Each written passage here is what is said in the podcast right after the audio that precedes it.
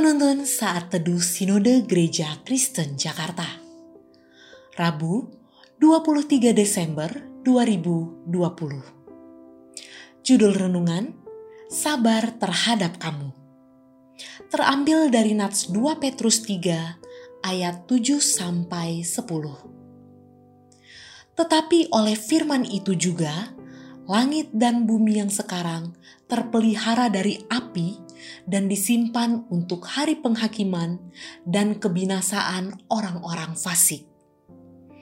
Akan tetapi, saudara-saudaraku yang kekasih, yang satu ini tidak boleh kamu lupakan, yaitu bahwa di hadapan Tuhan satu hari sama seperti seribu tahun, dan seribu tahun sama seperti satu hari. Tuhan tidak lalai menepati janjinya, sekalipun ada orang yang menganggapnya sebagai kelalaian, tetapi ia sabar terhadap kamu, karena ia menghendaki supaya jangan ada yang binasa, melainkan supaya semua orang berbalik dan bertobat. Tetapi hari Tuhan akan tiba seperti pencuri pada hari itu langit akan lenyap dengan gemuruh yang dahsyat dan unsur-unsur dunia akan hangus dalam nyala api dan bumi dan segala yang ada di atasnya akan hilang lenyap.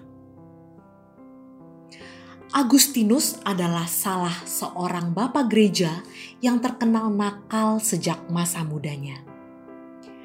Cara hidupnya penuh pemberontakan kepada Tuhan Malahan ia menganut aliran sesat yang menentang agama Kristen. Lebih dari itu, di luar perkawinan yang sah, ia hidup dengan seorang wanita hingga melahirkan anak yang diberi nama Deodatus. Monica, ibu dari Agustinus, selalu datang kepada Tuhan dalam doa yang disertai tetesan air mata agar anaknya bertobat ibunya sangat mengasihi dan sabar terhadap Agustinus.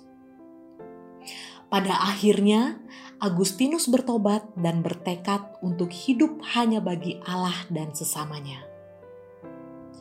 Dalam nas yang kita baca, Petrus menegaskan kenyataan bahwa penggenapan janji Tuhan Yesus untuk kembali bagi miliknya adalah suatu peristiwa yang pasti walaupun dianggap oleh sebagian orang sebagai kelalaian dari Allah, Petrus mengatakan tidak berarti bahwa Allah telah melupakan janjinya, atau Allah berbohong, atau Allah tidak dapat memenuhinya. Justru Allah sedang menyatakan kesabarannya agar semua orang berbalik dan bertobat. Dengan kata lain, Allah sedang menunggu dalam kesabarannya agar semua orang memiliki waktu untuk bertobat. Kesabaran inilah yang harus kita miliki dalam seluruh aspek pelayanan kita. Kita harus tetap sabar kepada mereka yang telah kita injili untuk berbalik kepada Allah. Kita harus sabar terhadap setiap jemaat yang kita gembalakan walaupun sering memberontak terhadap kehendak Allah. Dan kita pun harus selalu sabar dalam memuridkan murid-murid Kristus.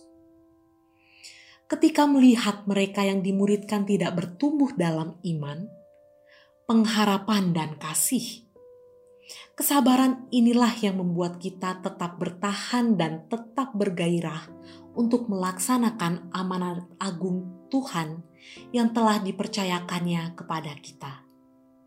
Tetaplah sabar.